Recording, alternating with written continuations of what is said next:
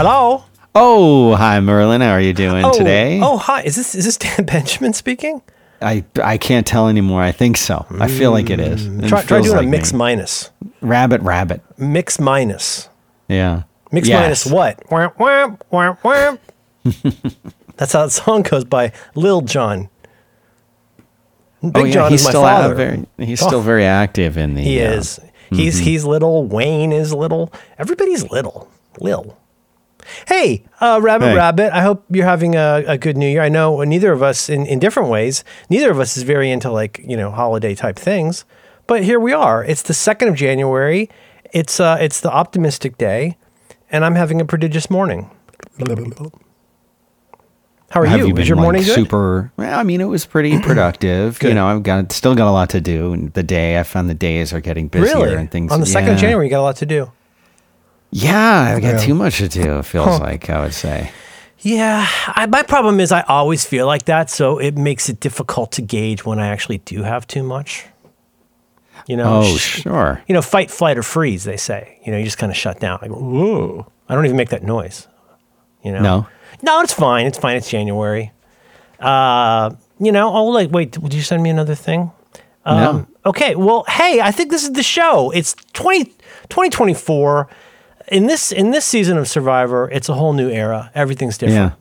Yeah. Season 45. That's not how many years they've been doing it. No, it's not. And that's a very good point, Dan. And it's confusing because they do 2 seasons per year. You understand? Okay, so if you were to take 45 and divide it by 2, that would give you an approximation. Well, it makes you start to feel like maybe the Brits got the right idea calling it a series. A series instead of a season. Yeah, we call series, when we say series, that means we show. We mean the program. Yes. But I could switch to saying program and series if we wanted to. Syracuse would hate it, so that's all. I've got it going for it. Yeah. No, now we have to. Yeah, no, but like it gets very confusing. Our home is very into House, the TV show right now. Mm. And as I mentioned to John Roderick yesterday on another program, we watched, I think, the entire first season in 3 days, which by 2023 or 4 standards doesn't sound like a big deal. But that's 22 episodes, my guy. 22 episodes. Do you remember when they used to put up? Remember when we were kids? Someone used to have 37 season episodes. It's no wonder Happy Days got kind of lame by 1980. They had so much content to push out. Even when they were doing Lost, there'd be like 30 episodes a season or something like that. Well, you know how they did him dirty. I learned about this from my my co-host Max Temkin. Him who him? Damon and J.J. Oh, and what had happened was, the story goes anyway, we all go, boo! I don't like the ending of Lost. Boo! What happened? Where's the foot with the toes and the magnets and the polar bears and boo! Right, yeah. And let's forget about how much we've enjoyed every second of this show until the last 4 episodes. Story goes, supposedly, the ABC, the television network, came to them and said, and by the way, we need you to do N more episodes. So they had like a landing plan. They had a plan for landing that plane. And then it got all bollocksed up because ABC made them jam in some more episodes. Oh, let's do another backstory on Locke or whatever, you know? Right. So wait, they were adding to that, you're saying? And right, so I don't understand every detail of this. It seems to me an explanation that would go down easier is they took away 4 episodes, and so you got to But I think something about the way they. I don't know if this is even true, and I'm not going to look it up. But here's what I will say about one Mr. Damon Lindelof is I think that guy learned his lesson, and what happened with Lost, not with how it was made, but with the way that Lost was perceived by people who claim to be, fans and people who enjoy that show. Mm-hmm. What people learn, including Damon Lindelof, including a whole lot of people, learned a lot about how to do a show like that. Like, do you really want it to be what J.J. Abrams has explicitly called a mystery box story, right? Or in the case of The Leftovers, same guy, or Watchmen, right? It's more like... Or in my case, like watching The Curse or any of those modern kind of weird TV shows that really get into what's happening inside with people. It's really, or even for that matter, Christopher Nolan. It's, you could sit around and ask yourself all day, how did that happen? Was that magic? Was it a wizard? you know, was it the four-toed statue or three-toed statue? Like, what caused that? You could spend all day long trying to say, well, what would Arthur C. Clarke say about the way that science worked? Or you could go, I'm just really into these characters. That's how I came to love Tenet on the third viewing and subsequent. It's like I came to just be so into this. You know what I learned? Did you see the movie Tenet? Yeah, I've seen it several times. Okay, so you remember... I think...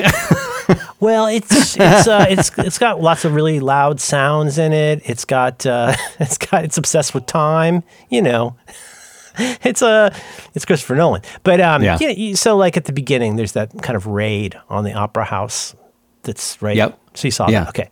Yeah. In Ukraine, and then you see the character who I think in the story is actually called the protagonist, and they cut to that great shot, like wake everybody up, and you see him throw the bullet in the air and catch it. Yeah. Which takes on new meanings in subsequent viewings. Right. Do you know who that guy is?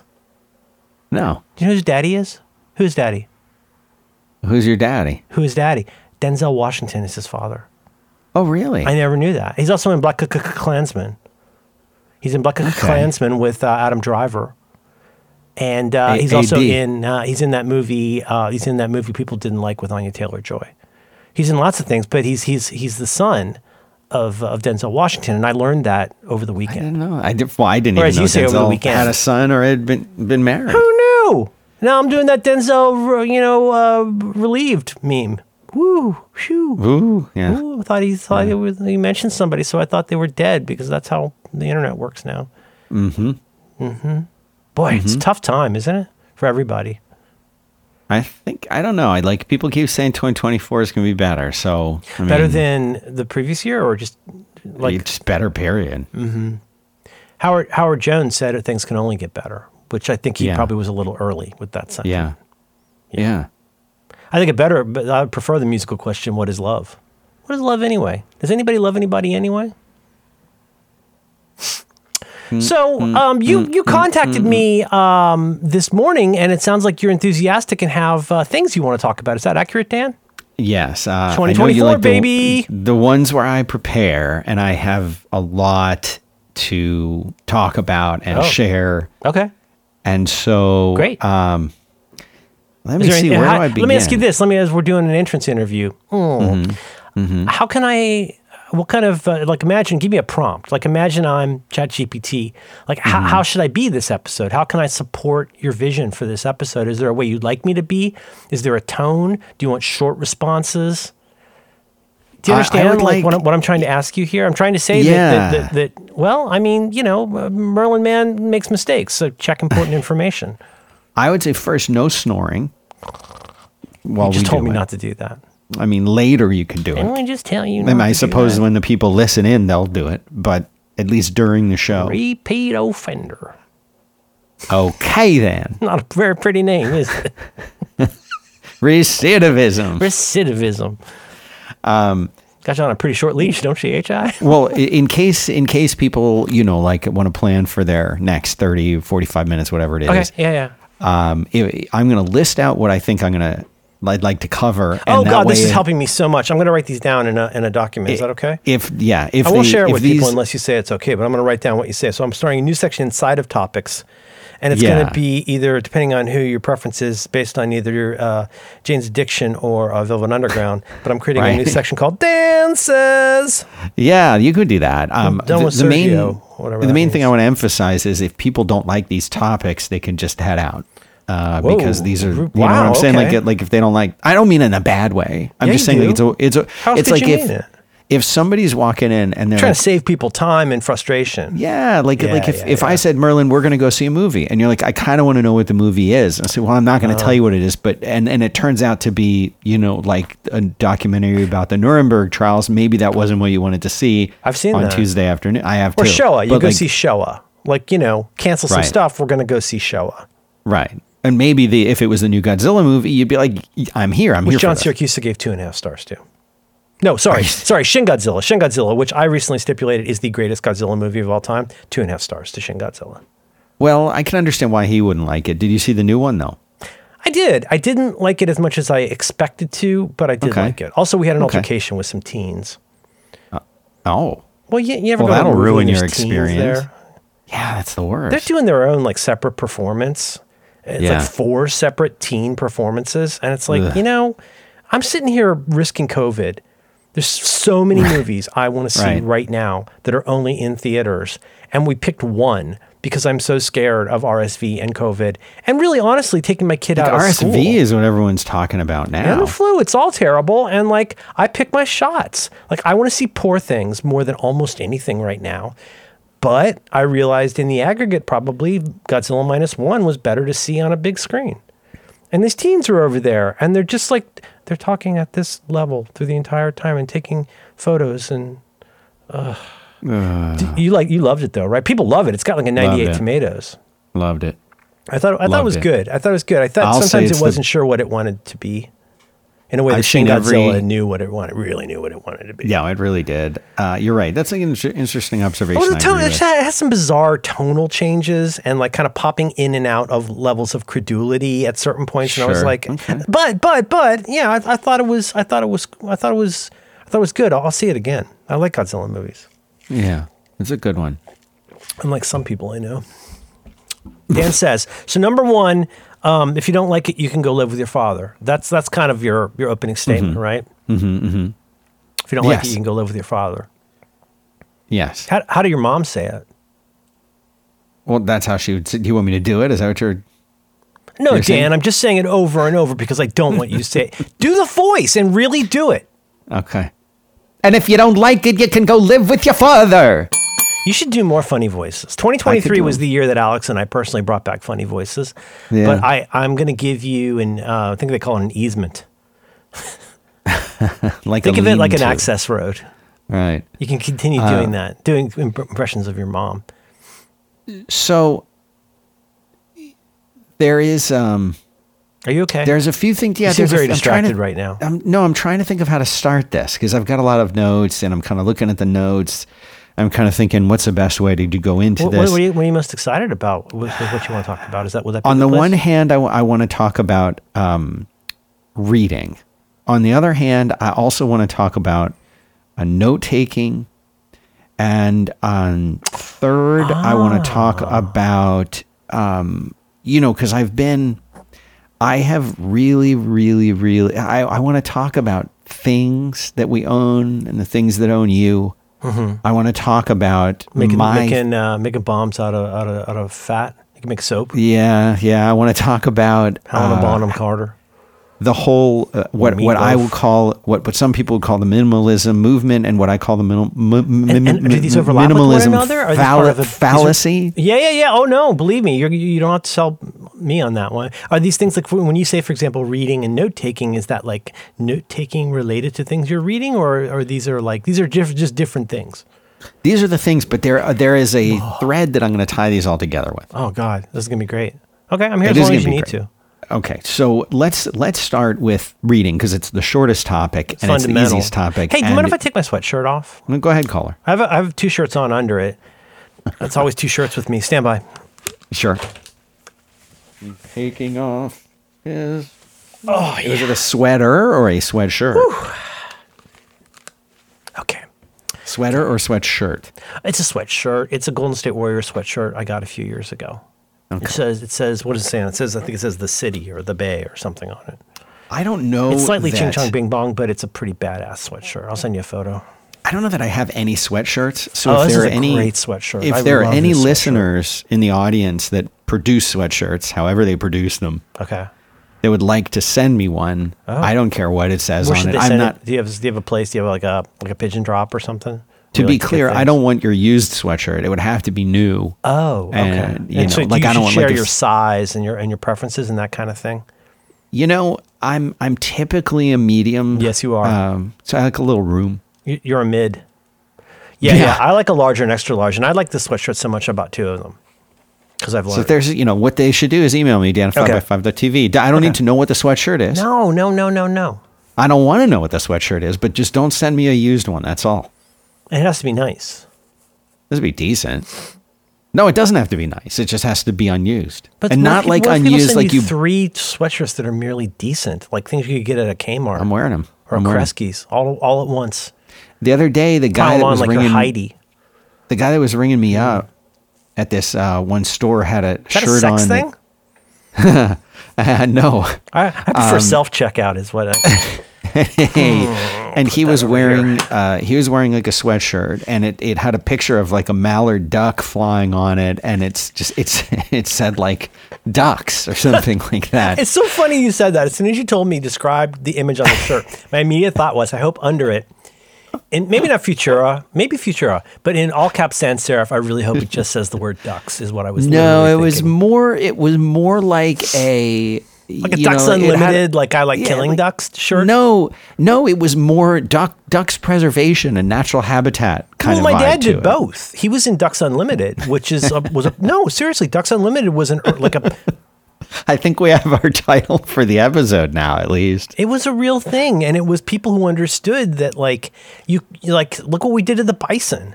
You can't kill all of them because then you can't hunt them anymore. It's darker in a lot of ways than just being like pro-animal. It's like pro-animal for now, or pro-animal in a different way than your poster sort of suggests. Mm-hmm. Ducks Unlimited. You get unlimited. It's like a smorgasbord of duck. It's or as they say in France, it would be a buffet du canard. I said to the guy, I said, I really like your sweatshirt. Uh-huh. And he's like, oh, it's actually my wife's. Guy. Yeah. He's like, it's my wife's sweatshirt. And, it was a little cooler today, and I just sort of grabbed it on my way out. And I said, yeah. He said, yeah, she's really into ducks. Oh, wow. Huh. And I just, it's just like that. Like, I was going to foot the bill. Mm-hmm. So the way that I'm going to... Dan. Yeah, send them to me. The way that I'm going to be getting into all of these topics, is through the iPad. And as you know, I got before the end of the year in December, I got an iPad Pro 12.9 inch. And this has opened a whole new world. Maybe it was November when I got it. It's opened up it was November. It's opened up a whole new world. It's changed. This is going to sound so weird to say this, but like it has changed the way that I work. And it has changed. And can I just maybe add in a Merlin angle? In some ways, kind of altered the way you think about your work. Yes, very much so. Isn't that kind of a big part of it? It's not just people think like, oh, I'm going to go buy this dingus, and then I'll be a different person, which is a very Container Store approach to life. But like sometimes you find something where you've learned. In my case, like things like ChatGPT, where I've learned from it, and it has learned from me, where you're like, oh, I see this thing has a role in my life because I'm not being too ego assertive about making it fit a way I used to work. Right. And there is, I think you're bumping up against another topic, which is like, if I could just figure out what pencil Dieter Rams used to draw, the Braun radio, I have that pencil, but I still didn't find the right notebook. You're right. You made that thing that looks like an iPod, and everything I draw. My pencil's great, but I feel like it's not even the paper; it's the indexing system from my Bujo. It's really inadequate for me to do some ROMs level design. Right, like if I just had the right pen, and the pen, it helped. But I need the right desk now to really get to his level of stuff. Yeah, I have a lot to say about that too. But so I got this thing, and I got it because we have an upgrade path in my house, and my daughter, she likes anything air, so she wants like the thinnest, lightest, smallest thing because she's tiniest. She's not recording podcasts; she'll be fine. Yeah, and she's the tiniest person in the world, so she likes everything to be tiny. And then my son is, and I'm like, I don't want to jinx it, but he's 5'11 and a half. And wow. I just want him to get to 6 feet. He's 16. I just want him to get to 6 feet. Have him stop smoking for 6 months. Yeah, let him know there's an end to this. It gets better, as Dan Savage says. You get to smoke again once you're 6 feet tall. Right. And make it to 6. Enjoy cancer sticks. You can give him a mnemonic.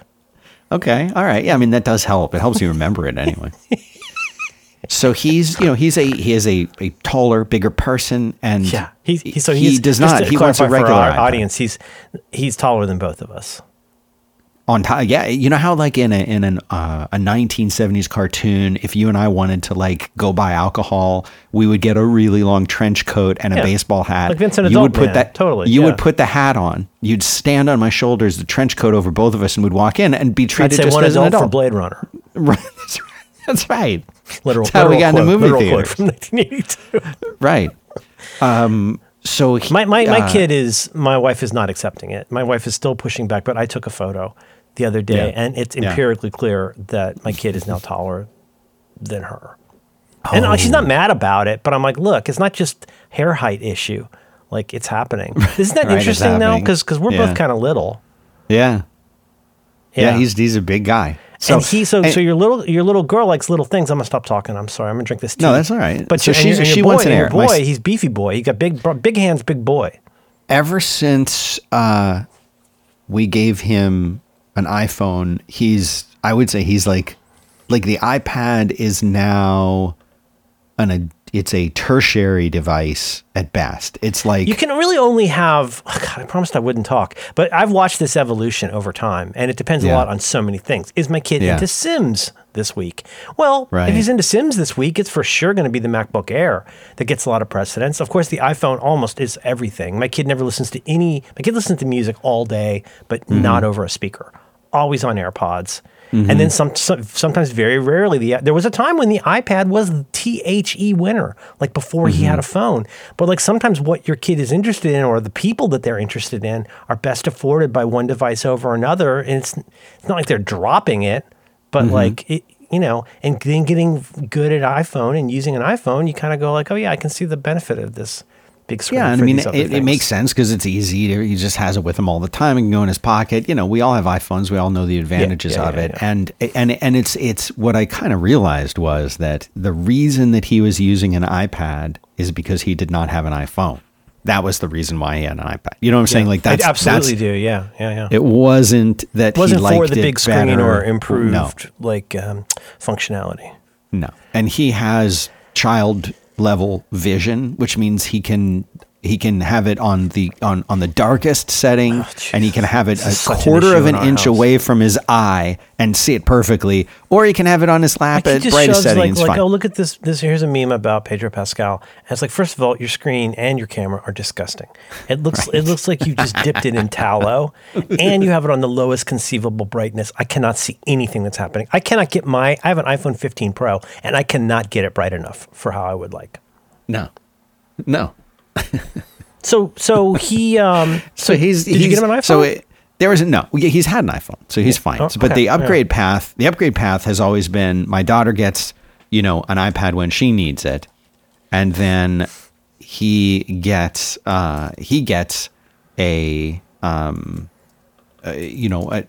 older iPad, and then I get a new one. Yeah, and so in this case, he had. You know, it was very much time for him to upgrade his. So when I got this new one, I passed him to the old one. It was, you know, he was like, cool, this one's nice. You know, it had a case and everything. And he uses it sometimes. But that's not the point. None of this matters. This is just background info for I got this 12.9 inch iPad, and we've been talking about it and how I've been using it. And so one of the things that I have found is incredibly useful for me is I like how it allows me to have a singular kind of focus. It's a very distraction-free environment. A lot of people like it for that reason. You can multitask, you can share between two apps, you can split the screen. That's neat. I think it helps if you're being, you know, using it as in that kind of way, but also as a distraction-free thing where you can just write on it or just focus on your emails with it, or, you know, or in the case of what I've been doing a lot is I've been doing a ton of prototyping with it for different things that I'm working on. It's tons and tons of note taking for it. I don't know if this is maybe next week I will do the, you know, here's the great apps that I found thing. I don't want to do that this week. It's just enough to say I've been using it a lot for that. The Apple Pencil I find to be as much as, you know, Steve Jobs' famous quote, if you need a stylus, you failed. You can do everything on your iPad pretty much without it, except... You don't need a stylus for that, though. You don't. But the idea of having it and then being able to draw and write on it is super important. You know, I will say for note taking stuff, I like GoodNotes, and then there is an app called Mockup, which is wonderful if you're building interfaces. But if you, like me, have spent most of your, you know, we are a generation, Merlin, and I think we are the last generation for whom writing, and I mean holding something in your hand and pressing it on a piece of paper, we're the last generation that will do that. Both of my kids. I say good riddance. I had to write a note. I needed to write a note for a neighbor whose package had been delivered to me. And in fairness, I was writing it on an index card in the palm of my hand. So it wasn't even like sitting down and like with at my desk, but like I finally I said, "Hey, I've got your thing." And the guy wanted to drop it off, and then at the end, I was like, "Also, I am so sorry. I never write longhand anymore because it didn't even look psychotic." I mean, it really did look like I was on some kind of I was crossing the English Channel in bad weather or something. Oh my God, yeah. But I don't know. There's just times, but they don't teach cursive in school anymore. It's it's going away. It's going away. But I would much rather type on a keyboard than write longhand, and increasingly for the future, I would much rather speak than write more than a couple sentences. If it's something where if there's the kind of writing that's writing. Qua writing, where part of the process is that typing and the redoing and all that stuff. That's different. But like, if I want to text something to my family that's 2.5-3 sentences long, it's always faster to use my voice. I'm really glad I don't have to do it longhand because they wouldn't even know it's me. They would think what I think and where Michael the magic Myers or something. And what makes all of that possible now, I think, is the fact that when you speak, that for the most part, our computers, devices can take what it is that we're saying and turn it into those typed words for us. Especially for dictation. iPhone's got especially for dictation. Yeah. You know, I was working on a project with a friend recently, and he and I were sort of brainstorming, and I was recording the conversation, and you know, a week or so had gone by. I also was taking notes at the same time, you know, writing on the iPad. And I had, you know, written notes, and I have different note techniques and stuff that I try and whatever, but I wasn't typing them. I was writing them.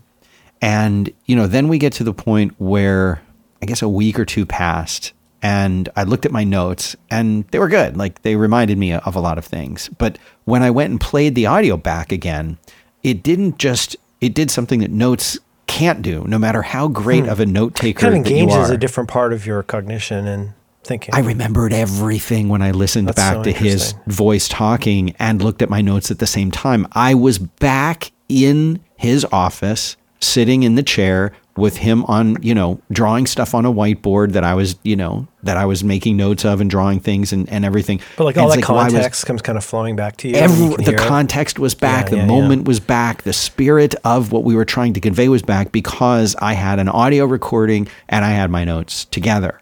And that's why it makes sense why apps like GoodNotes, where the people who are writing the reviews of it, because it's apparently very popular with students, they're like, "Oh, this app doesn't record audio. It's a piece of crap." I'm like, "Well, who wants to record audio along with your notes?" Okay, yeah, I want to record audio along with my notes. Like, that's a huge feature. There used to be something on the Mac called Pair Notes. Really? Yeah, and like I don't remember that. It's around long enough that it was when I was trying to write a book. And what's one of the things that's interesting about that, and it almost reminds me a little bit of like Subetha Edit, but like that same kind of feeling of like, oh wow, I really see how this is useful. Where like the idea is though is like you've got to record, or like you're recording something. I guess the ultimate example in some ways is you're sitting there in John Houseman's class at law school, and you're recording on your Mac, and then you're also typing in notes. And what's neat is there's the equivalent of like a timeline scrubber. Mm-hmm. So you can scrub to a certain point. And it shows you the notes that you were writing at that time? Yeah. Yeah. That's genius. Isn't that a neat idea? I wonder if Otter has something like that. But yeah, sorry, continue. You mean Otterbox? Sure. I was thinking of Otter, or the AI meeting app that all the reporters use, but like, Otter. Boy, I see so much value in that stuff. And again, for me, it's like the ability to like list, like when I'm in Descript, with the ability to listen to two sides of the audio that it's put together for me automatically. Yeah. See it all as text. There's exactly one change I made to yesterday's Roderick on the Line. I misspoke and I didn't fix it. All I had to do was select the sentence, hit backspace. It made it sound good. Nobody could in a million years notice where it is because it's treating well, when I say typed text, transcribed text makes it editable as text. So I remove that sentence, which removes that audio, but listening to that audio, if I go and do a search for link, video, article, like I immediately jump to and get like a 2-second preview of that audio. And I go, oh yeah, that's nothing I need to worry about. Click, click, click, click, click, click, click. It's, you know, this is kind of a new world we're entering, this multiple modality. That sounds fancy, but there's multiple modes that we can kind of be dealing with at one time. And if you add to that the special sauce of, and I'm not worried that I won't get it. Like if you take notes on something and you're the only person taking notes versus knowing, again, what's the beat that there's lots of people taking notes, but also just knowing that, yeah, but I've also got an audio recording, so I could always go back. I think that might help you make better notes in some ways because you're not obsessed with things like, I mean, I think stuff like, what was it called? Oxford Notes, whatever that one is that everybody used to do with the like 4 sections on a page. Oh, I know what you're talking about. I know the name of this and I'm forgetting it, but like that is a really cool way to take notes. It's like a person's name. Yeah, I remember the name of a college maybe, but you take notes in that way. It's not a resolution, but I think I'm trying to do is to stop derailing my own stories because I don't remember an unnecessary fact. And it'll come back to me later and it doesn't matter. But that's great. Like you're in bio class taking notes and you're like, okay, here's the part I wrote. And then over here on the margins is this thing that is kind of almost like a little bit of an index or like a, bookmark kind of thing. Yeah. Yeah. But like with me, I'm so used to opening something in Apple's Books app or in Readwise Reader and being able to select and highlight text that I can then find later. Like, man, I swear by that. And that just wasn't possible when I had a, spiral notebook. Well, and that's the thing, like when you really dive hard into, into these systems that people have, whether it's an app like Notion or Obsidian, where which I call information lifestyle apps. Right. I mean, really, it's kind of a lifestyle. They will call it if you go, I'm not saying anyone should do this, like don't do this and maybe do, Cornell, go onto YouTube Cornell method.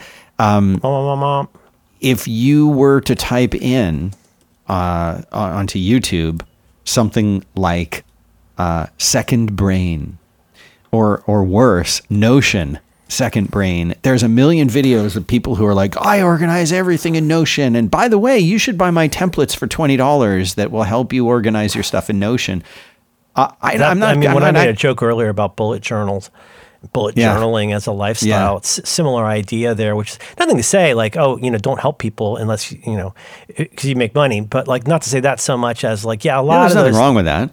Well, but there is a certain amount of like, sometimes you do kind of want to take it with a grain of salt because there's something so back to your original thing about the right pen, my thing about the right notebook. There is something so enticing about the meta work of knowledge work that is always tugging, at least at people like me. I'm always feeling the tug. Even I think I've gotten way better at it than I used to be. And per one of our early episodes, I do make a habit of, if not yelling, at least saying to myself, out of scope. That's out of scope for what you're trying to do right now. Yeah. Or, in my small amount of time in software development, that goes under nice to haves. Right. Like that's not a load bearing part of the project. And being able to say, stay on target, red 5, I say that to myself a lot, stay on target. Like remember what we're doing right now. And if you choose to change, let it be something you chose rather than something you just, in my words, found yourself doing. Mm. And, that goes to the iPad too. Yeah, it does. And like one of the big selling points of typing as opposed to writing is that like let's say you're using an app like Bear or Obsidian or Notion, which are all cross-platform apps. You can have them on all of your devices. You can have them everywhere that you want. Is that you can link to other documents within Obsidian or within Bear or within sometimes it's whatever. Something as simple as what they call wiki links. Just put any string inside of double brackets and it's like on Wikipedia where you're like, okay, that's a red link because nobody's made even a stub there yet. But it actually that is of such an interesting technology that when you start using it, you really see the benefit of like, okay, I'm talking about something where like, I'm not going to have a link to this for 3 months, but when I do have a link to this, this is what it'll be called. And so I put it here.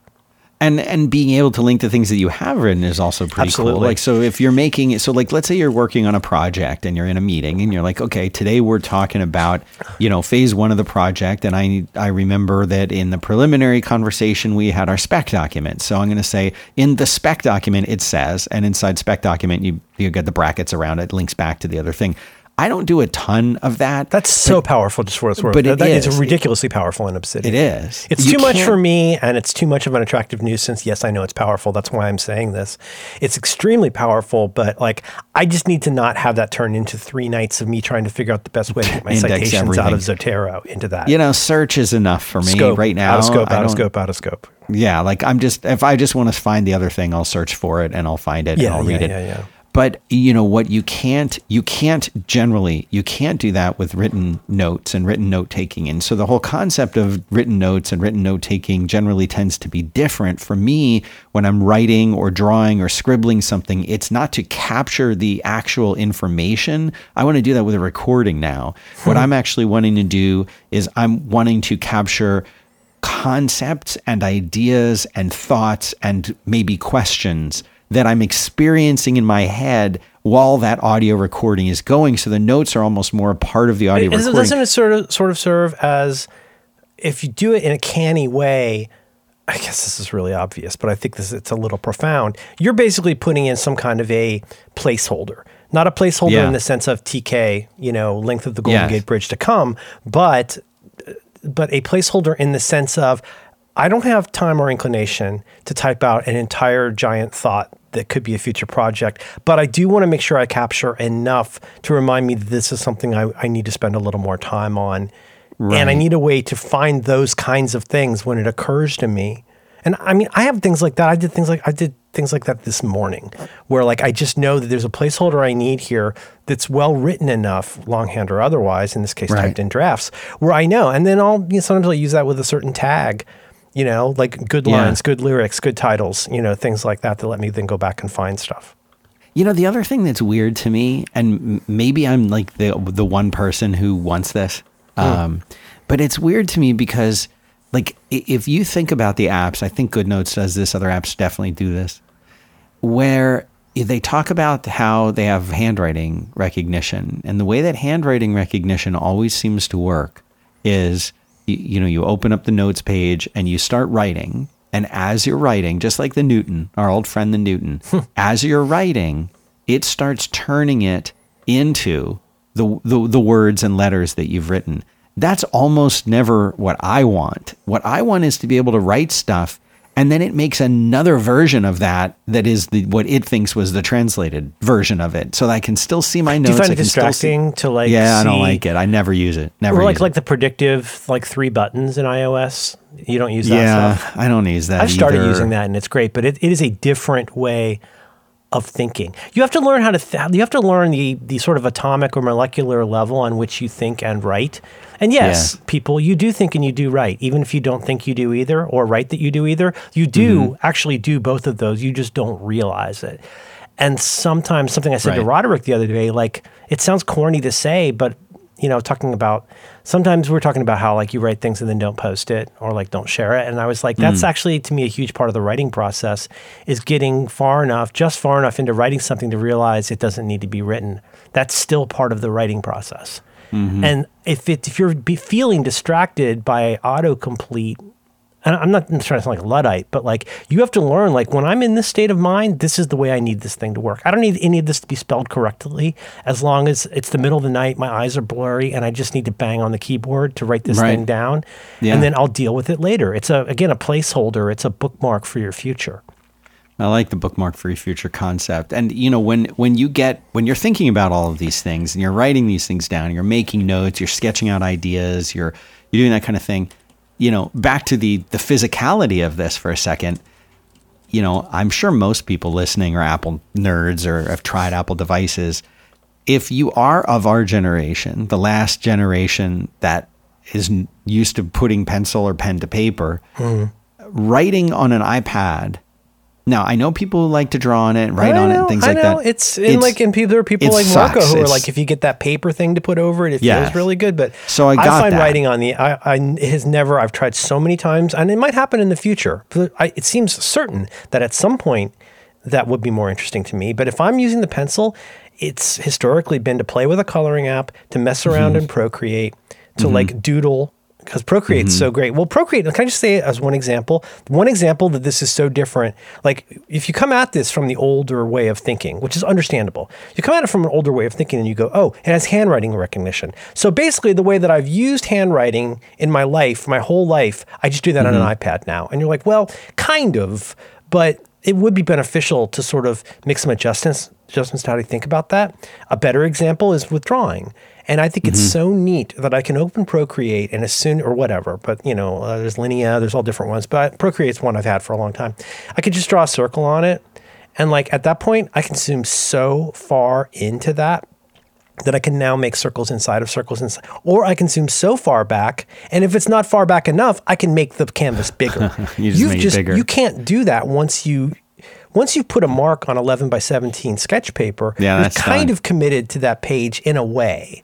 Yeah. And you're not with this. That means you can start wherever your brain is and decide what it means or what it needs to be later, which doesn't sound, that sounds like a clever thing for Merlin to say in 2024. But I swear to Christ, if you take that as whether that's with ChatGPT, whether that's with iPad, whatever it is, like understand the benefits of this thing trying to show you a way to think, decide, and behave in ways that were not possible before.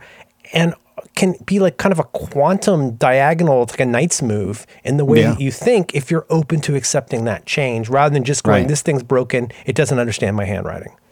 And so, you know, whenever I look at an 11-inch iPad, I'm like, this thing is so small. It's like looking at an old watch, Apple Watch. Yeah, and it's like the 12.9. And honestly, like, this is going to sound crazy, but like, I want like a 27-inch iPad.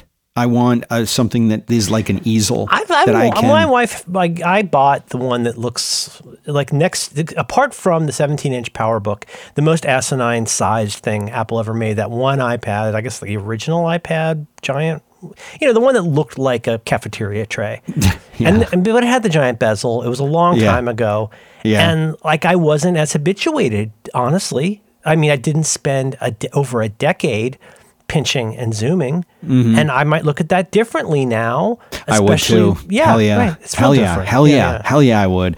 And the funny thing is, I don't want that as a portable device. I'm not going to walk around with that necessarily. The same way that, like, you know, I mean, like, yes, and on, you know, you imagine sort of like the French artiste going out to, you know, paint the Eiffel Tower set up their easel in front of it. So you're thinking of like a giant sketchbook you hold on your forearm to go and draw the Seine. Right. Like, I feel like this is something that, like, it's permanently on your desk. Microsoft made strides with that, with their table thing or something. Well, they did the thing, but like, I mean, honestly, no shade, no lemonade. They weren't there yet. With all the things that we're talking about with this stuff. And they had a thing, like it was a table, and if you put a drink down, it'd be like, enjoy your martini, and like, here, it's this slide. I'm not talking about that. I'm saying like as a drawing surface, as a large drawing or writing surface. Oh, and like eventually to where the whole interface is something, I don't want to say Kai's Power Tools is probably the worst example I could come up with, but the thing is Kai's Power Tools did encourage you to think in a different way than you did on Photoshop on your Mac. Right. Very different way. Like, what was that thing called? It doesn't matter. Did you think it was cool? Because here's a different way. Right. Like that, imagine an interface that's more tuned to using an Apple Pencil on an iPad, and suddenly things get a lot. If you start think about things like a gesture that's like a counterclockwise or, you know, clockwise.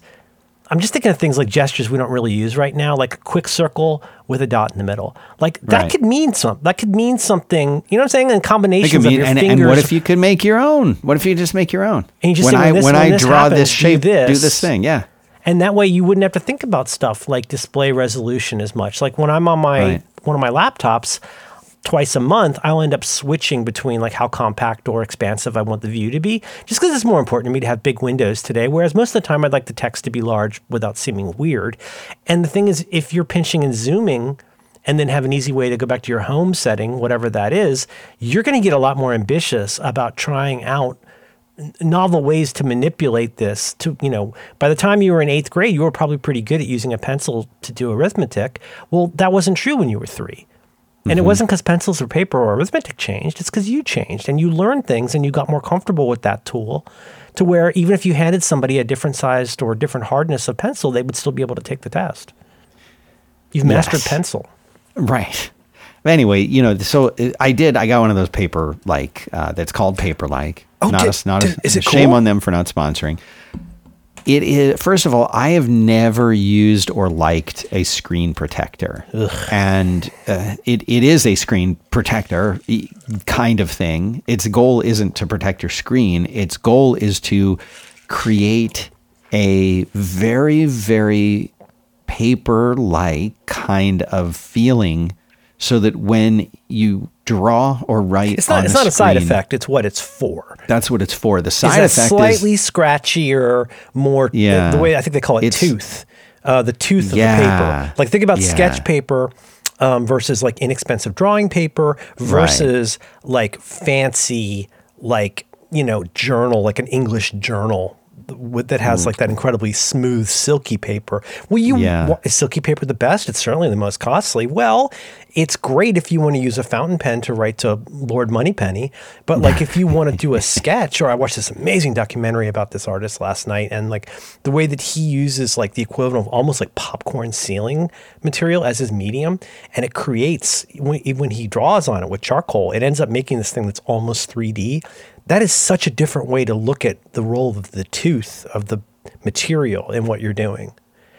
Do you know what I'm saying? The tooth is a good way to describe it. And yeah, so what it does is... it just gives you a little extra tooth on your iPad, right? Yeah, so when you grab the pencil and you start writing or drawing, it feels just like writing on a piece of paper. It has the same sort of feeling as that. And it what it does is it makes, at least when I've used it, and I've heard other people kind of say this too, is it you feel like you have control over what you're doing the same way that you do because when, you know, with a piece of paper, because when you're writing on a piece of paper, you have that resistance. And it doesn't hurt that the latency has gotten so much better. Like watching people use an early, what was the one guy? There was that one guy who was like obsessed with this. Every like blogger meetup I go to, he was always trying to sell everybody on, what was the Microsoft thing where it was a laptop, but you could flip the screen around? What would you call that? The Surface? Was it the Surface? I think really, really early on. What about like a touch screen where like the screen could turn into it? But it was like the latency on it. It was like using, I don't know, it was like using a cheap phone where like you really notice the difference. And in your case, you don't get that latency, right? You're not getting that on this fancy iPad with a pencil. Not at all. It's instant. So we're saying to people who like Siri, as with Siri, we're saying to people who tried a pencil with a friend's pencil on an iPad once, you know, whenever it came out, it's like, well, you know, if that is something you want to do, there are ways to make that an affordance that you look forward to using. Yeah, and it is nice. It does make the experience nice, as opposed to what I would say the normal experience is just very, very slippery. It's very, very slippery. And I was watching a video on YouTube about a guy who is talking about his like note-taking style. And he's like, one of the things that I often get asked the most is, you know, do I use a paper like whatever? He's like, I've spent 5 years now, or however long the iPad, he's had an iPad. Yeah. He's like, I've spent all of this time teaching myself how to do it without using a Surface. And now, after years of practice, I can write and draw very effectively on this very, very smooth surface. And I'm like, he's actually done it right. He's and in some ways he's himself. Kind of, well, to put it kind of crudely, he's unlearned a thing that had felt very natural. I mean, you know, like we all have to become a little bit civilized to ride a bus. And in that case, like you have to unlearn like that, what you were good at in 8th grade, which is using a pencil to do arithmetic. That takes a little unlearning in time. Yeah, for sure. Yeah. So he's taught himself how to do it. And I'm like, yeah, you know, I wish I could do that too, but I think, you know, I'm twice as old as him and it's probably not going to happen for me at this point. I want the least amount of obstacles. So the downside is people say, oh, it affects the clarity of the screen. It does. Is it noticeable? Well, a little, maybe, kind of. Yeah, and the first time you turn off motion smoothing on your parents' TV, they think it looks weird. Right. Like it change is difficult to integrate. But if my main point of using the iPad is to, you know, watch videos, then yeah, maybe I don't want to use a Paperlike on there. But if my main point is to use it for 50 different things and a bit and half of those things have to do with writing on it, then yeah, I probably do want it. So I'm going to try it. I haven't the verdict. My Does it come final off pretty decision, clean when it needs to? Yeah. Oh, yeah. That comes off. It leaves no residue. See, I've heard stories behind. About people saying if you are, and again, I for what it's worth, I know that screen protectors have come a long way. There was a time where it was very beneficial to have one, but like if you got a bubble in it with one grain of sand, like blah. And so people would always say, if you're gonna do a screen protector, do it at the Apple Store. Have them do it. They do it all day long. They have tools for it. They're very good at it. And if I were gonna, and I'm guessing this is pretty much just, it's not, there's no adhesive, right? It's just static or whatever, or it some does have some microsuction or something. There is a degree of adhesive, but it's so doesn't light. Leave a mark. Yeah. No, but like if you can do that at an Apple Store and I could walk out with an iPad, like especially if it's your first day with that and you know you're going to want it and you can walk out with it done flawlessly. Just, I couldn't live with it if I had a grain of sand or it was like they have, you know, off. They give you like special cleaning cloths and things to wipe it down with and things that ways clean to room like get almost. The, yeah, like, you almost crazy. Do. But it, you know, is there going to be a little bubble or two? I'm like, I'm more human. I feel you. Of course there is. How long you had that? The Paperlike? Not long. Only I've used one years ago, but it's come a long way in my iPad. So it's only been about a couple weeks now. It's only been a couple. Look into this. So I'm still on the fence about it, but I would recommend that people who have wanted to write or draw on their iPad and who have said, no, this isn't going to work. It's too slippery. It's too messy. My writing looks horrible on it. If you're willing, and these things are so expensive, I will, with great reluctance, I will put this into, you're talking about into the iPad? Our show notes. The Paperlike.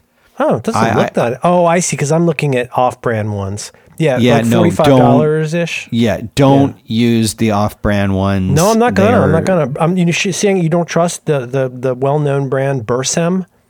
You don't trust Bursem? Yeah, Bursem. There's ESR, Bellamond. I'm surprised they haven't gotten into like any like Xiaomi, Xiaolong. Like some of these names are just like such tongue twisters. If you're going to do it, get the Paperlike 2.1, which has a significant improvement over the old one, and that kind of thing. Anyway, long story short. Highly recommend if you think this sounds good, I recommend it, but I can't recommend it to the point where I would say, oh, everybody's got to go out and get this. I would say if you've wanted to draw or write on it and you found that it didn't work, it was too slippery, it was too fast, and your writing looked like crap, this is going to fix that for you. With the minor inconvenience of now you do have a very, very slight, and maybe somebody's going to say, hey, you know, I actually like the matte look better. On devices, I always like matte better. So maybe you'll like this. Anyway, it's worth a shot. So anyway, now back on the track that we were on of, you know, of note taking and reading and this kind of thing, you know, it is really cool to be able to say anything that I write, any note that I take, anything that I doodle that I make during a meeting, whatever, with their audio recording in place and everything else. It's also been really, really great to do mock-ups and things. It's very, very fast to do that. I use on the computer when I'm building out interfaces. It's all on the same device that's with you is worth mentioning. One device that can be with you. I mean, don't get me started on all the frickin' as usual. Apple will make the most amazing device, and then the crappiest. Oh, get into Freeform. You can get into Freeform with your associates. Yeah, no, not that. I was going to say that the cases that they make are just the crappiest garbage. I absolutely love the Magic Keyboard that you can get for your iPad, especially the big one. Is it heavy? Yeah. Is it way too heavy? Yeah. Yeah, but like if you need it for what it's for, it's miraculous. The keyboard is the best keyboard, not the best Apple keyboard. It's my favorite keyboard of my life. I love typing on this thing. I love the little trackpad built into it. You can put this thing on your lap and it stays stable. It's wonderful. You can fold up. Yeah, sure. It doesn't protect the sides of the thing. That's fine. I'm not like going to drop my iPad. I'm very careful with it, but I get that if that's an issue for you. I've had the Logitech combo folio, whatever thing it is that does protect it around the sides, but the keyboard on that, it's sort of floppy. It's not going to work on your lap. It's not, it's not the same thing. One of the things, just to show you at Apple, how much they sweat the details. Mm-hmm. There is I did this. My son was watching me do this the other day, and we were watching something on the iPad, and he's like, "Dad, you're at 2%." Like the fact that I let it get to 2%, he almost doesn't wants to disown me as his father. Like the fact that I would let that happen. That's a good sign. That means you were. You were really involved in what you were doing. You were in a flow state. Yeah. Right. He's like, "Dad, it's a 2%. We should pause it." I'm like, "No, let me just plug it in." So instead of, but the plug is on the left side of where we were sitting. And instead of, but the connector is on the right side of the iPad. Well, on the left side of the Magic Keyboard, there is a little USB-C jack that you can plug into. And here's the attention to detail. They know that the jack on the iPad is on the right. So, of course, they put this on the left because they're smart. But not only that, when you open and close the Magic Keyboard case, it does not change the rotation of the plug. So the cord does not rotate. The orientation of the USB-C jack does not ever change. It is always horizontal. Little things it's like cliche, that. But that's the kind of thing where you do kind of feel like Apple at their best. Yes. It is something that someone sweated that. Yep. Someone said, well, wait a minute. It's got to stay horizontal. So I plugged it in and he looked and he says, that's a thing? Mm-hmm. I'm like, yeah. And he's like, wait a second. And he grabs the iPad, he pulls it off the magnet back, and he looks at it and he says, okay. And he puts it back on the thing and it starts charging again. He's like, that's cool. Yeah. So little details like that. I love this thing. But there's, for example, I've been traveling a lot more recently. You cannot have something with an attached keyboard, but you can use it for whatever that stupid reason.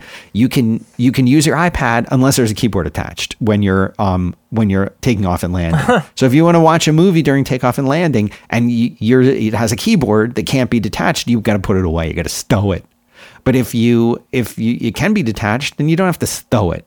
So there's so many situations where I don't want the keyboard there, where, for example, if I'm sitting with it at, if I want to hold the thing in my hand, if I want to turn it in the other direction, if I want to hold it like a notepad to write on it in notepad portrait style, if I want to lay it down flat on the desk to write or draw, if I want to have it propped at a 45-degree angle so I can draw on it, I need a different case. So what case am I going to use? Well, guess what? I've got to use one of these sort of Apple folio, flopsy folio case things that it can go in, because half the time, more than half the time, not 80% of the time, I've got it in the Magic Keyboard. And if you've got it in that awesome Magic Keyboard case, a downside of this worth mentioning is for example, there's just times where I needed to do a new passkey on something this morning, and it was just easier to do it on my phone and take a photo with my iPad, which in the case of my, whatever that smaller than yours iPad, I just turn the case so that the camera's still exposed and hit it. Right. Doing that while your thing is still in the keyboard case. It's not great. It's silly. It's doable, but dumb. Boy, is it ever silly. It's dumb. And there's a lot of times when I don't want it in that case. So people would say, well, why do you need another case for it? Okay, let's talk about the camera bump for a second. Now, you just talked about using the camera on your iPad, and I think there are a lot of people who do this. I'm not one of them, but I understand that sometimes I don't do it because I like the photos. I do it because that's the device I have, and I need to scan a QR code. I need to do something. Yeah. So, okay, we have these amazing cameras that are a bump that make it not lay flat.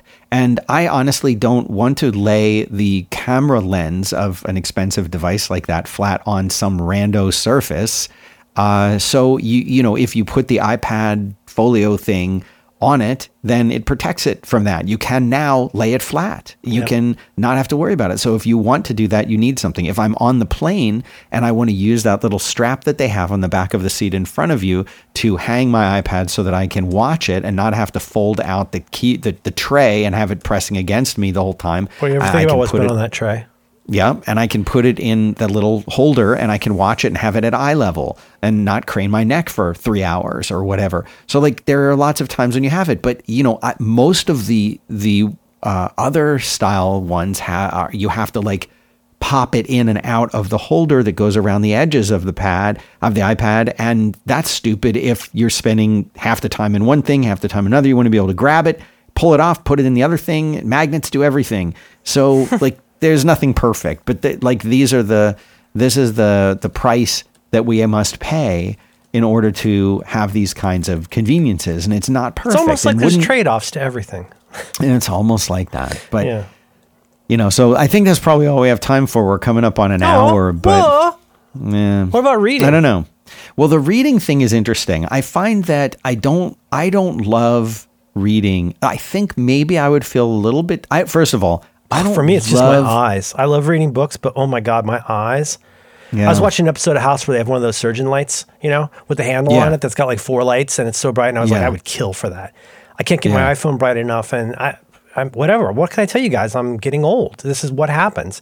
Yeah. And it's just not fun for me to read a book unless I've got my glasses on in a very controlled environment with the same way that I try to read the label on something where I've got to go find the brightest light in the house with my glasses on to and hold it at the right angle. I'm not talking about like a 5-watt iPhone charger plug that's impossible to read because of the CCC writing against. Right. Anyway, you know what I'm saying? Though? I can change the type on all that. I just up the size on my iPhone to 110% everywhere. Yeah. And it's subtle, but it's helpful. It makes a difference. You know, I have a Kindle Paper White, which I really like. It does have like a subtle backlight that you can make to a warm setting. Mm-hmm. And that's really nice. You can sit and read with one of those things. It's fine. It's another device. It's a device that is a unitasking device. It only does one thing. The cases that they make for it are crappy and heavy. Fine. It's a little water resistant. I guess people are reading it at the pool, but in the bathtub, it used to be if they got wet at all, you were...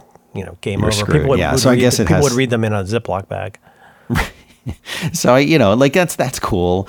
And you have this thing, and you can read on it. It's fine. The interface is complete garbage. I hate how slow it is to redraw the page when you flip the page. Fine. So when I think about buying a new book, a lot of the time I'm like, I'll just buy the paperback book, and I'll have to remember it. And if I want to read something different, I don't know. So I don't know. There's something kind of cool and old-fashioned about having a bookshelf with books on it. I like that. And then someone can say, "Oh, that book, that's a cool book." I'm like, "Yeah, keep it, borrow it, bring me, whatever." I don't know. So don't get me started on that whole thing. I don't have an answer for that. But what I can say is, I'm not reading anything. I'm not talking about web pages, but I'm not sitting down in the evening to read a book on my iPad. I know you do. I know a lot of people. I like to do it in bed. When I go to bed, I'll read stuff. I'm reading. It doesn't matter what I'm reading, but I'm just started a new book a couple nights ago, and that is great. Also, because of that larger area, the thing I didn't say, but when you're using a Kindle, it's great, especially by Kindle standards. It's great. I haven't had all the other ones people have had, but I've had great luck with mine. I have the similar one. It's got the charging cover, which gives it a little more juice and stuff like that. But I gave it to my kid because he can use it more than me. He's finally gotten the gospel about ebooks and what Dad has access to. So. Right. You know, if you want a book by this Portuguese philosopher, I'll get that for you. That's what I want to read anyway. But but you're getting Kindle samples is great. You know, and this is the way I say in the wisdom document, which I love quoting. Merlin Mann said that. Is that if before you buy a book, either get it from the library or even easier if you have an account at Amazon, just get the Kindle sample. If you can't read the Kindle sample, why would you pay to not read more? Just get it. Get the Kindle sample and read it. If you're going to read that book, well, okay. You know what, guys? That's the beginning of the book. Right. And if you don't finish the Kindle sample... It's like listening to a music preview. I mean, kind of, but in that case, it actually... You can choose to hop around and listen to the Billy Joel you prefer right now, but in the case of most books that aren't reference books, you're going to read them in order. They're not giving you the middle of the book. They're giving you the beginning of the book. If you can't finish the first 20 pages, well, maybe you shouldn't buy it. Maybe it's the wrong book. You know, so, you know, you've got that, and that's kind of nice. I like reading with that, but it's the iPad's not the answer for that. But, you know, I'm kind of just revisiting this old concept. Like I you know, one of the things that I know how much you love resolutions and New Year's resolutions. Love when people resolve. Because you know what, if you will it enough, it is no dream. I'm paraphrasing Theodore Herzl. One of the things that I've been thinking a lot about is like the things that I buy and the things that I use and the things that I spend the most time with. Start to use you. Yeah, there's no easy. No, I want them to be things that do the thing that I want them to do well. And I look around and I'm like, so much of the crap that I have is something that like I bought because I didn't do enough research. I didn't want to do the research, or I didn't take time to do the research. On top of which I decided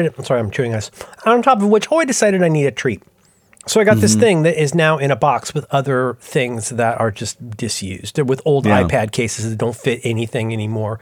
Yeah, like what USB am I holding on to it for? What do I need that for? I want to get rid of that thing. Yeah. And, you know, it proves that you're dumb. You feel like that is just honestly, I can't throw this out because that would make me seem dumb. Like if I've got my wife, long story short, she will save anything in the fridge. To where it's, again, from the document, it's turned into basically an old food museum in some ways. And I'm like, well, if you're going to put something in the refrigerator, put it in plastic or put it in the container you're going to eat it in. And if you're not going to eat it, don't put it in there. And then write the day of the week on it. And if you don't know which Sunday that was, well, you just learned something about maintaining your museum. And we keep stuff, though, because I bought those pork chops. Or a better example might be I bought that kale. And I only ate a little bit of it because nobody likes kale. Shut up. But then I feel like a jerk because I spent $5 on that kale. I can't throw it out. I would be demonstrating to myself that I am as dumb as I worry people think I am. And so I keep that out of some kind of I don't know. And I'm sure none of you ever do things like that. But that's why you're better than me. Yeah, so I've got this stuff. I'm getting rid of stuff. I'm donating stuff. It feels nice to go through an old closet, you know, that kind of thing. And it's also, you know, as I look at these old devices and old technology, and I do think about, I know I was kidding in the beginning about, you know, Dieter Rams' pencil, but there is, you know, one of the messages of what people will call minimalism, and I wouldn't say that I adhere to that philosophy or anything, but one of the things that he talked about a lot that I do like is the idea that it's not just sustainability. It's not just thinking about the environment. It's saying, I want something, the thing that I get, I want to last. And what's bad about a lot of, if not all of the technology that we have now, is the same problem that we have with modern day cars, which is just obsolescence. The fact that, you know, people love to make fun of the different, you know, like your iPhone, you're going to spend $1,200 on it. And in a year or two or five, you got to replace it. Which from that point of view, given a way we used to think about things, does make a lot of sense. It does make a lot of sense, but you can make the same argument about somebody's house. Like, do you know how much a house costs? Well, I have to have somewhere to live. Like, if you can be a modern person who does the stuff that I do in my life without a phone, well, then that's a different life than I'm prepared to lead right now. And wouldn't I want the best tool available if it's going to be the tool that I use most often and for the most things? Is it really that crazy? Right. And, you know, there are certain things that are going to be consumed when you buy them. For example, a loaf of bread will be consumed. You buy it knowing that it is going to be consumed. And that doesn't give you a second thought. Well, we shouldn't buy this bread because we're just going to wind up eating it all. So let's not get it. Well, of course not, because the point the point of getting the bread is to eat it. That's why the point of getting a phone is to use it. We think of these technology things as this is something with a lifespan. This isn't something that will last forever. It's different from you know, like, okay, I have a nice rower. I row 3 or 4 times a week on this rower. When I'm not in the gym, I'm rowing. It was a nice rower. It's made out of wood. You can replace the parts if they break. They still sell the parts for rowers that have been made 10, 20 years ago. That's a great rower. I expect that thing. Yeah. And you know what? It's made out of wood. So in theory, even if this company went away, I could find a guy who could make me a thing out of wood and it would still work. Okay. Whereas if your VHS broke anytime after 1984, you'd throw it in the trash.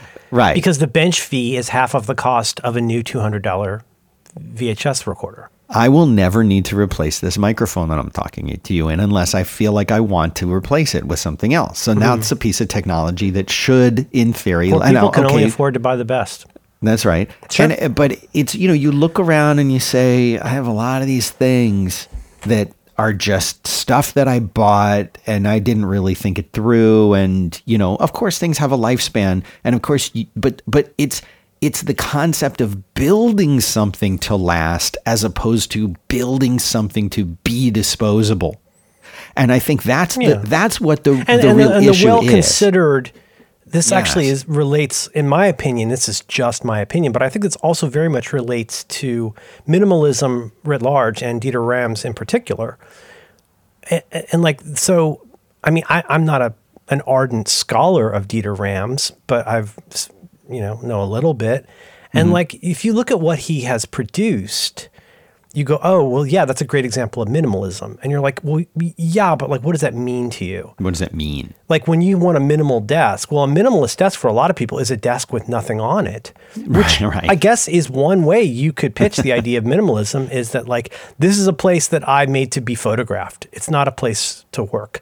But the thing is, part of what makes I don't want to get in the weeds about Dieter Rams because there are people who know, everybody knows more than I do, but he makes his designs make it very clear what things do, how you interact with them, and what you can expect out of making changes. So like when you see this button and you turn it and there's like a subtle click where you know, oh, that must be the on button. So maybe this is also the volume button. Like that is a form of, to use an overused phrase, a very form of well-considered minimalism.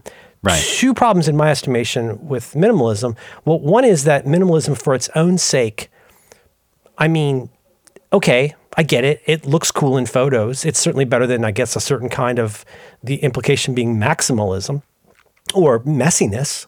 I mean, really, maximal is, it's, I mean, how do you compare? Like, it's like comparing, you know, the music of John Cage to the paintings of Peter Paul Rubens, where it's like, well, that's Baroque and this is minimalistic. This John Cage piece is really more about how the room sounds, but like, they're all still art and they're different, but like, we're trying to do different things and comparing those things over much in certain ways is not always a fruitful way to proceed. And so, but if we start with this idea that like, well, there's minimalism and then there's messy, or there's minimalism and like maximalism is a valid form of art and it doesn't mean messy necessarily. Like Baroque is a style of stuff. Rococo is a style of stuff and it may not be for your desk, but like, it doesn't mean that there's minimalism in everybody else. The bigger problem to me is that there's really, if you go into something like minimalism, like, and it's so perfect because it's so adjacent to so many of these attractive nuisances. If you go into minimalism for its own purpose, there's no end. There's no bottom to minimalism in some ways, in the sense that like, it's like, I think Dieter Rams, I'm guessing, like he, or I think of like, I read a book recently about Massimo Vinelli. Like Massimo Vinelli, like you could on the one hand go, oh yeah, he just does a bunch of Helvetica and it all looks the same. And you're like, yeah, but it's a bunch of Helvetica and it all looks the same. The New York subway system is way easier to understand than a lot of other subway systems. The American Airlines logo is very easy to, but the point is that there's a point to that. Like that's well considered. Those are design decisions, not purely aesthetic choices. And that's a subtle difference, but it's, to me, very meaningful. Like, as it happens, my desk is messy, and it's not an aesthetic decision. It's just, like, reversion to the mean for me. And that's why I would not use myself as a good example of this. What I'm saying is I think you have to be on guard for what is your minimalism in that instance serving? Because my gut is that, like, Vanelli, who did not use every typeface that was ever made, like, it's in the service of the client and their work and doing the best possible thing that I could for this particular commission, whether that's a national park's identity style or, like I say, whether that is, the logo, like Paul Rand with the logo for UPS. Like, oh yeah, they're elegant, but they are well considered. Like, I don't want to make a straw man out of this, or I don't mean to make a straw man out of it. I'd love to make a straw man out of it, but I'm not trying to make a straw man. But like minimalism left to its own devices without well-considered design decision-making just turns into a contest for who can take the most stuff off their desk, which might work fine for you. But when I had first really had a snootful of the way that quote-unquote minimalism had crept into the stuff that I was interested in, the dumb thing I said a couple times was, I want appropriatism, or in Buddhism, right? I want right thinking. I want right concentration. I want right desk. I want like what I need to do what it is that I'm doing. And like, as a knowledge worker, you're always building the railroad as you're driving down it. Like sometimes you get to pick how fast the train goes, but you're always redefining your job all the time. Mm-hmm. And there are days when that quote unquote minimalist desk is perfect, others when it's not. But my gut is that Dieter Rams went on to designing another thing. He didn't just keep taking knobs off something and call it an improvement. And that's where if you have that without a well-considered design standpoint, and I'm not even saying you got to be like some freaking like guy with tiny glasses, in a design documentary. I'm just saying, like, if you really go and dig around with people who do this stuff and are good at it, right? Don't just stop at the part where they have a clean desk. There's more to it than that. There's a deeper understanding. Like to quote the great John Siracusa, like a game controller needs to be in your hands. Like, yeah. And human hands are weird. There's a lot about human hands that are odd. And so if you just design that to be like an exactly perfect cube made out of tungsten, it may not be the best game device. Like, I want my remote to be more like the TiVo Peanut remote. Like, because that really works with my dumb hand. I never had to look down to, like, learn the buttons. And I've had it all. I've had the maximalism of a universal, like a Logitech remote. I've had the something close to minimalism in some ways of the Apple remote, which already gets confusing because there's pollution in the multitude of things that each button does on an Apple remote. What you give away for that form of minimalism is power. And I don't need as many buttons. I don't need the programmability of a Logitech remote. And I don't even get like the right kind of swishy touchpad that I now need on my Apple TV. But like, I don't even need, like, I don't always use the one. The one that comes with my LG TV is actually really good, but it is more than I need. I don't use the colored buttons. I don't know what green means. I don't use those things, but, like, I get who that's for, what that's for, and I do like the fact that that remote can also control other things. It can control my Blu-ray player. That's all fine, but, like, each one of those things is so much more thorny and complicated and has such a network of roots that go way beyond the little beautiful single sprout you see in your minimalist plant. There's so much more going on, and, like, I think a lot of times it's fun to just put on the tiny glasses of a designer without actually doing the heavy lifting of thinking about how your approach is producing a better product. Yes. All of that. Whoa. Easy. I just think that, Have you seen the video of Dieter Rams pointing at things that he doesn't like? Yes, I love that. I mean, but, he said, I think at the time he was in his early mid 80s. Now I think he's 90 something. I think the quote I read about that was him saying, I'm 84. Why mince words? And that in and of itself is a kind of minimalism I can get behind, which is like,